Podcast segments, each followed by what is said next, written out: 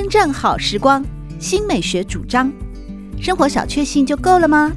人生其实可以有更多美好选项。文学奖得主、专栏作家、资深媒体人朱国珍在《真正好时光》节目里与您分享美好生活。让我们打开心灵的扉页，享受真正好时光。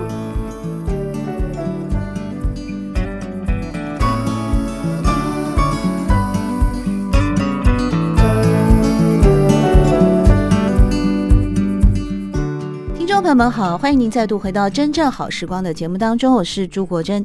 真正好时光，每个星期六的早晨八点钟到九点钟，在汉声广播电台全国联播网播出。节目在广播频道播出之后呢，也会上传到官网，在汉声广播电台的官网经典回放的单元里面，您可以搜寻“真正好时光”的节目栏目。同时，在今天呢，一月九号的星期六早上为您播出的节目是邀访名诗人罗志成，和大家分享他的故事云第三部曲《荒凉糖果店》。在《荒凉糖果店》这本诗集当中呢，谈到了就是关于一种时间的难处啊，时间的。沧桑感，或者是时间的荒芜等等啊。那事实上呢，这样的一个长篇叙事式当中，罗志成其实也透过了几个人物的设定哦，交织成了嗯许许多多的对话，还有情节，还有故事的发展。当然，这里面呢，第一女主角就是荒凉糖果店的老板娘了。那她后来也有一个名字叫丽席。第一男主角应该就是一个叙事者，那他后来有一个名字叫尤里西斯。对，后来就出现了一个算戏份也比较多的。那是呃女丽席这个女主人，荒凉糖果店的女主人，好像最后的一个恋人叫绅士二，而这个绅士二的设定呢，是一个老人，老老却风度依旧翩翩。诗里面是这样描述的啊，他的风度依旧翩翩，眼神依旧热切灵敏，但是他真的老了，已不适合继续穿戴无辜的欲望与表情。这五句话呢，就完全是一个诗的一种呃标准的写法吧。这么说，因为前面是一个具象的描述，关于这位绅士二的年纪啊、神采、眼神，呃，甚至到他适不适合穿什么样的衣服。可是这个到了穿什么样的衣服的时候，变成一种抽象的形容。并不是说他不适合穿西装或不适合 Polo 衫，不适合卡其裤，而是说这位老先生不适合继续穿戴无辜的欲望与表情。接下来，在荒凉糖果店的诗集最后又出现了一个 M.N. 哦，这个好像又又出现了一个人，是总共还有四个人物嘛？那。罗志成老师，您认为说，在尤其是这个荒凉糖果店的创作当中啊，人物的设定是必要的吗？以及这些人物出后出现的顺序，甚至他的性别，都会在这本诗集里面，在荒凉糖果店里面去扮演一个举足轻重的角色吗？对，其实，在像在一般的诗句里头，相对来讲，我已经比较少就是安排角色了哈，所以通常一个角色出现多，他都有一个呃。被象征的一个品质啊，例如说像丽席，然后在里头它代表的就是，实际上这个字是希腊的一个神话里头就呃忘川啊，忘川叫做利息，是孟婆汤 差不多的概念，差不多的概念啊，因为在在在呃在希腊神话里头，就是生跟死中间也是要经过呃忘川的啊，那忘川上面还有一个渔夫。而不是船夫啊，对对。那 M N 呢？其实她也是一个希腊神话里头，她是记忆女神哦，所以她的角色呢，跟那个就是呃利息刚好是相反的。嗯，但是呢，她又同时是利息的呃原型，也就是说，忘记是从记忆复制出来的。对对，那我这边也提到，就忘记跟记忆它的一种辩证的关系。对，我说甚至有时候记忆也是忘记的一种一种形式。对，就所以它有这样的关系，就像是绅士 R 跟这个呃作为呃叙事者的第一人称，嗯，它也是相互有这种就是呃辩证的关系。嗯啊，它也可能是算是呃可能是叙事者，其实等于是重新。呃，体验或重新走过了绅士 R 的记忆，嗯，或者是倒过来，其实可能是绅士 R 是叙事者他自己发展出来的一个角色，嗯，所以在这里头的错综复杂，它形成了一种所谓的多义性，就是说，所以我在这块其实非常的开放式的，就是让呃读者自己在在阅读中自己去诠释跟感受。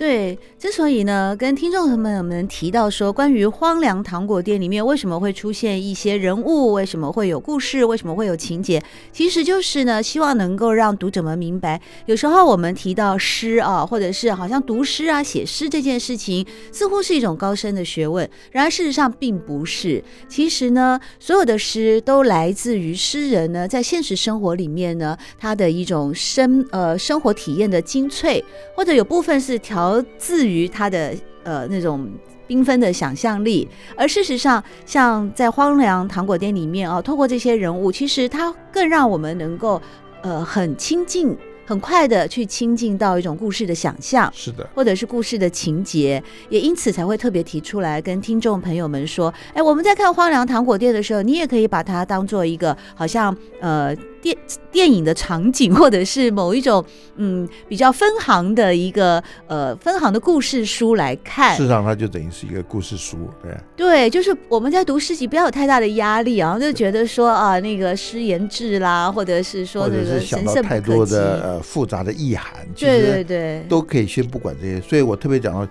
我有点怕过度来解释它，也是因为我不希望他给那种感觉说他有标准答案。对，事实上，其实你的感受就是你的标准答案。对呀、啊，而且呢，在这里面其实也不会说有一些很佶屈聱牙的难字啦，那些啊挑战我们的国学常识，并没有啊。其实罗志成在故事云，尤其是《荒凉糖果店》里面叙述的是一段非常动人的，有一点点神秘，也有一点点的哀怨，甚至有点谜语的哦，会引人入胜的故事情节。其中关于时间，关于记忆，关于到底我们在人的生活当中，我们什么东西是可以把握的呢？拥有的呢？其实大家要思考啊，呃，你不一定能够拥有所有的事情。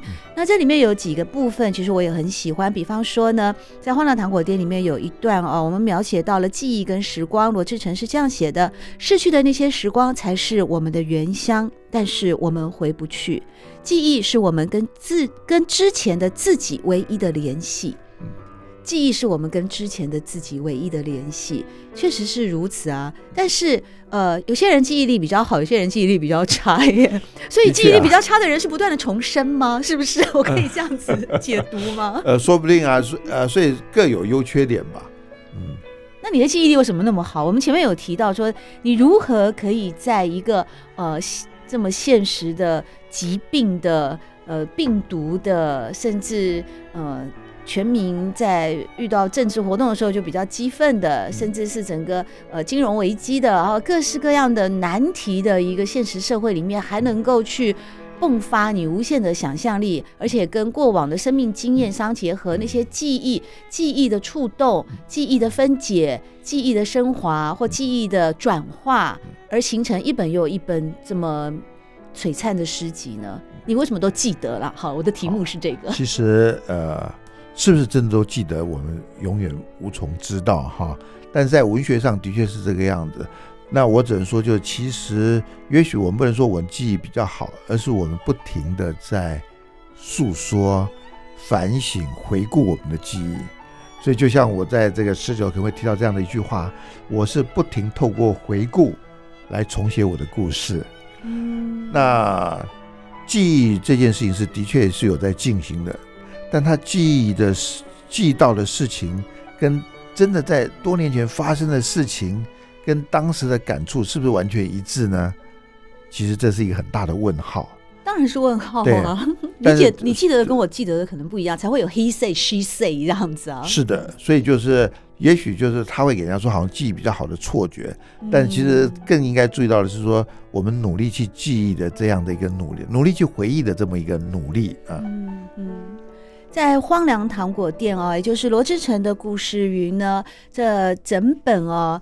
应该有也有三千多行吗？还是这一次三千多行？每每一次都是三千多。呃，长篇叙事诗里面呢，除了透过了前面跟大家分享过的呃一些故事啦、情节啦、人物呢等等呢，尤其是最后，其实最后呢，罗志成老师把它还是归结到了一个时间的难题里面哦。像最后这几行是这样写的：时间忘得太快，而我忘得太慢，我将继续牵挂，继续成长，直到和世界相互遗忘。然后就结束了。而我们也知道啊，这一本诗集呢，从二零一八年的十二月底开始写，初稿完成，但是你又花了将近两年的时间去定稿。的确，这里面你不断的去琢磨用字吗？还是有很大的一些删减？呃，我想是，我觉得当然是斟酌是永远是最重要的，因为我的呃书写习惯是写得快，但是完善的时间更重要。因为当遇到长篇的时候，它牵涉到结构的问题。牵到环环相扣的问题，所以就是我大概修改了好几十个版本。就我每次都觉得定稿的话，我就把它印成纸本。但是，但是这样我的纸本都超过二十个版本，也就是在中间这两年里头有曾经有二十次左右，我觉得我应该不会再改它了。然后还是仍然不是定稿，是的。所以一直到快将近两年的时间呢。是的。是的你会不会舍不得你删掉的文字啊？你删掉的文字会继续保留吗？呃、然后又把那些残余拿来再重组成另外一本诗集吗？我呃，在以前的话，其实我写写是很怕一种状况，就是说，呃，不舍呃舍不得割舍。对啊。那所以有些时候你就会会重复跟有点啰嗦。那我我面对这种状况的时候，我的方法就是先把它裁下来。那然后保留着，那骗自己说，迟早总会用到，嗯，但是可能你一辈子都不会再去用它了。那这这个记忆是记得还是不记得？这个记忆是记得的，记得。哎，你裁下来你是纸本的，还是把它用那个 Word 档啊？我就用 Word 档都全部把它保留下来。那已经很多本了，所以已经那个蛮难记得的。所以的确就是有一大堆，你也可以说所谓的鸡肋的东西啊，就是食之无味，弃之可惜。是，我觉得要让它再单独成篇的可能性不大。嗯嗯。但是你知道，晓得你曾经删掉哪一字？但是我也必须讲，就是说，一旦有些你你一开始觉得很棒的字句被呃割离至它本来该在的地方之后，嗯，它真的就像是一个生命一样，它会奄奄一息。对呀、啊，所以他就他会失去他的光芒的。所以也就是说，你隔了几次再看他的时候，那些被删掉的东西，他就不再那么的舍不得被删掉了。哦，所以即使因为他必须在他的最该在有的位置的时候，他看起来是最恰当的。但是被裁下来单独存在的时候，嗯、其实呃大部分时候其实就失去了他的他的那种必要性。所以那个片段或是那一句话，很有可能是靠着上下文把它拱出来的。是的，是的，光芒哦。对。一旦它，也就是它的上下文可能都还比这一段还有更更重要的被保留的地方。也就是它的功能可能被替代掉了，或者是被节省掉，发现并不影响。对，我会这么问，是因为我本身也是创作者，所以我会对于一个文字的呃。常常会有一些依依不舍的感觉，就我没有办法像挂大刀阔斧。尤其我看到罗志成你在写这个《荒凉糖果店》的时候，从二零一八年的年底到二零二零年的六月底才定稿，那这长达一年半的修改删减的时间，势必会产生很多的内心的，增加很多东西，也要删掉很多东西，就不停的在做这样的事情。哦，那也甚至包括所谓的呃一种。最块状的节奏感，例如说，有些地方也许你很喜欢，所以你会写的特别多。但你整本读的时候，其实它又经不起那么大的一个分量。也就是说，有些地方是你很想多讲的，可在整个故事上来讲，它是有点干扰的，那你就得把它缩短。哦，所以这么听起来，其实，在一开始你萌发一个，比方说在创作《荒凉糖果店》最早的那个灵感，那个缪斯女神的来源是感感性的，但是当它成为定稿的时候，它必须要有一个理性的、理性的一个面对跟理性的裁剪，而且是在一开始的时候，我是站在呃百分之百的作者的立场在呃书写，嗯，你只想到说我要把我想到的把它写出来。但越到后面，你是越来越站在读者的立场来修改。哦、是是，在这边呢，跟大家介绍的是名诗人罗志成故事云的最新的一个第三部曲啊，叫做《荒凉糖果店》。在这本诗集的后记里面呢，罗志成提到说：“我唯一明确的目的是想以文字创造出特殊体验，引出读者近似的记忆，透过融合暗示与混淆，探索诗歌阅读特有的亲密。至于如何诠释与理解这部作品呢？完全由读者决定，或者是由读者带到梦中决定。这句话也写得非常的诗意。这一本呢是非常好读啊，而且故事性很强烈，里面呢也充满着许多的金句，以及呢诗意很凝练的一本诗集。在今天我们特别邀请到作者，也是名诗人罗志成来到节目里面和大家分享的是《荒凉糖果店》。谢谢罗志成老师。谢谢主持人，谢谢大家。喜欢朱国珍制作主持的《真正好时光》，欢迎您订阅、分享或留言，随时保持互动，一起共享美好生活。